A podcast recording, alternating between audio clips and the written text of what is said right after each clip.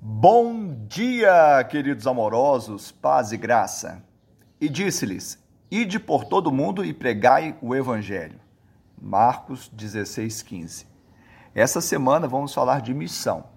Tivemos aí o domingo da igreja perseguida, estamos próximos ao aniversário da Igreja Batista do Amor, cuja missão é anunciar o evangelho a todos indistintamente pregando a graça salvadora e o amor incondicional de Deus. Por meio do discipulado, levar o, o legado de Cristo a esta geração e a outras, aqui em Uberlândia, em Minas Gerais, no Brasil e até os confins da terra.